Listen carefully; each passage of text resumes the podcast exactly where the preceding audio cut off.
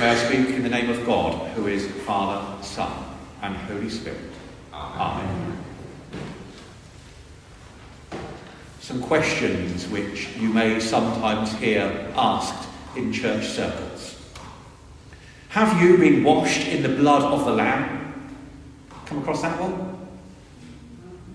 Some have, yes. Or evangelical churches. Or have you been born again? Heard that one? Have you received the Holy Spirit or been baptized in the Holy Spirit? On the other hand, are you going to the Archdeacon's visitation? Or are you going to the visitation of Our Lady? Well, that's a mass rather than the Archdeacon turning up. Or maybe going to the collation of the new vicar. Makes it sound like a photocopier, really, doesn't it? Or is it an induction rather than a collation? In England, it depends on whether the bishop or someone else is a patron. Or what about the enthronement of the new bishop? So much religious jargon, isn't there? You can almost have a bingo card of all the different phrases, and you're sort of waiting throughout a service or through a sermon to see when you can call out house because you've completed all the different phrases. But we all do it with jargon, inside and outside church. Having worked in computing, I know I've been just as guilty there with all of those phrases, which I know what they mean. Others ain't got any idea. What about with cars? Quite what a, a straight six means is a mystery to most people. Or cooking? Some really weird terms there, aren't there? And then there's that overlap with church. What is a broiled fish that we hear about Jesus having on the beach after his resurrection? These terms which some people know and everyone else sort of nods and smiles sweetly. It's almost as if sometimes we want to feel important, maybe, because we understand these words and we know other people don't, therefore we're doing better than them because we know what we're on about and they're clueless. Is it all about the words? Is it all about the power we have through knowing a particularly obscure vocabulary, whether in church or any other context?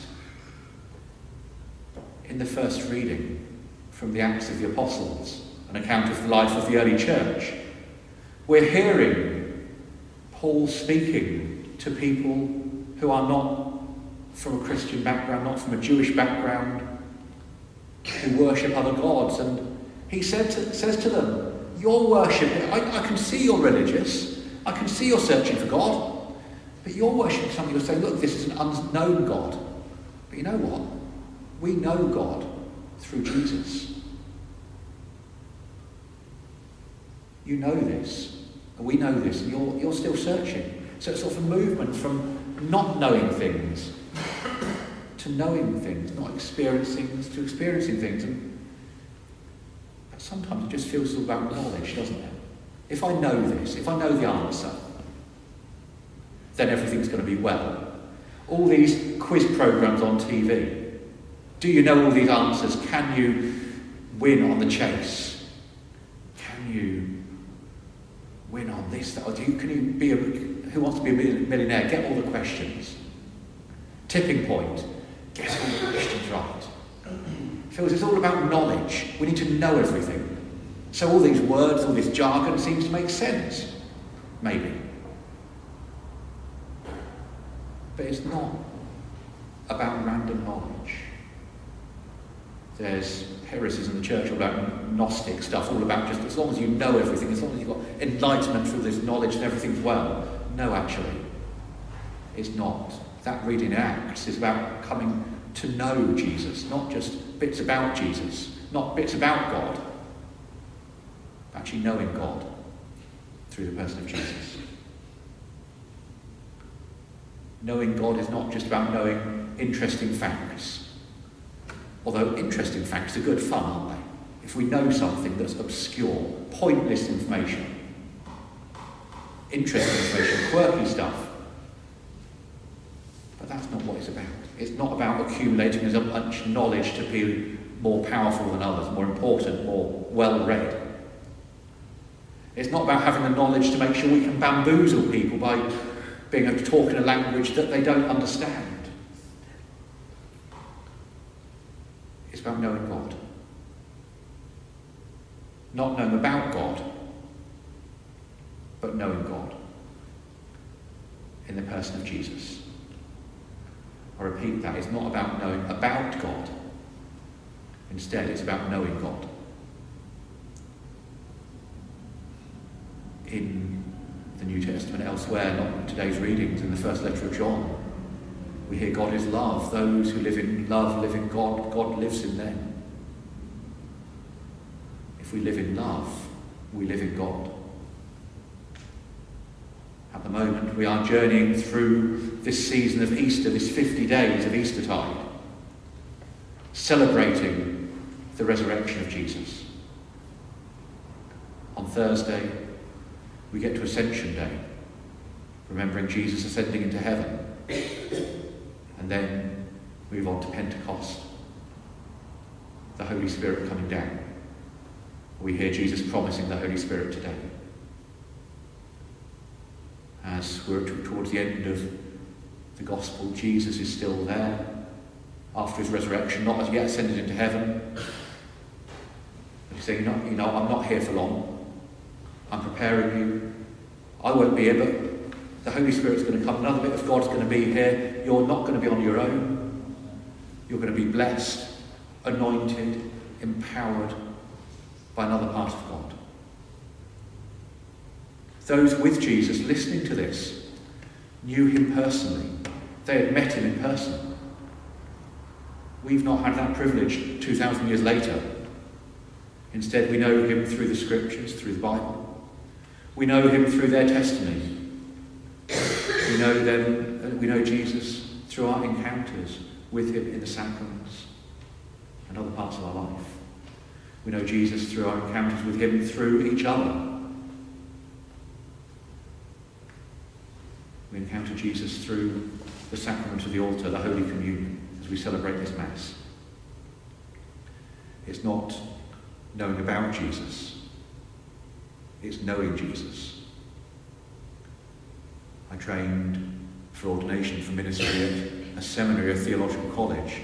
Sometimes we hear them referred to as Bible colleges. So if you just learn enough scripture, you'll be okay. It's more than that. It's not just about knowing the Bible. There are probably people here who know the Bible better than I do. It's about being formed for ministry, about knowing Jesus more, having our lives transformed more by knowing Him. Not just being able to recite passages from the Bible. It's not knowing about God, about Jesus, about the Bible, but actually knowing God, Father, Son, and Holy Spirit. Pentecost is coming. When Jesus had promised that the Holy Spirit would come down, anointing, changing, refreshing, doing incredible things.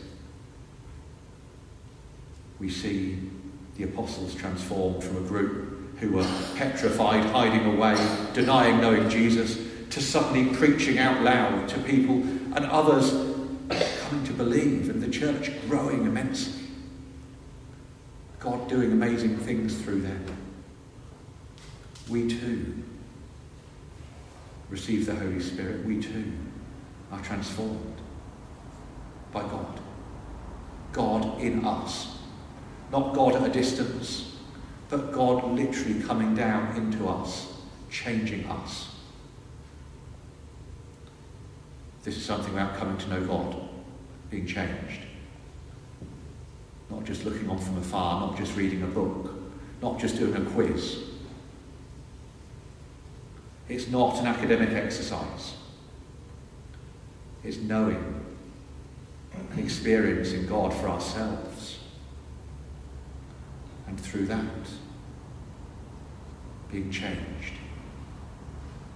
The hymn or worship song, Shine Jesus Shine, ever changing from glory to glory, mirrored here, may our, may our lives show his story.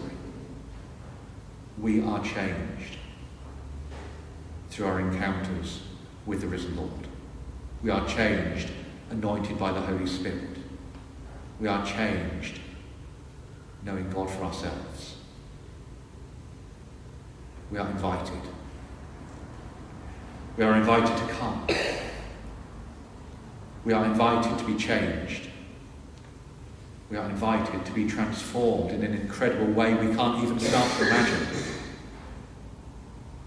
Not by knowing about Jesus, but by knowing Jesus.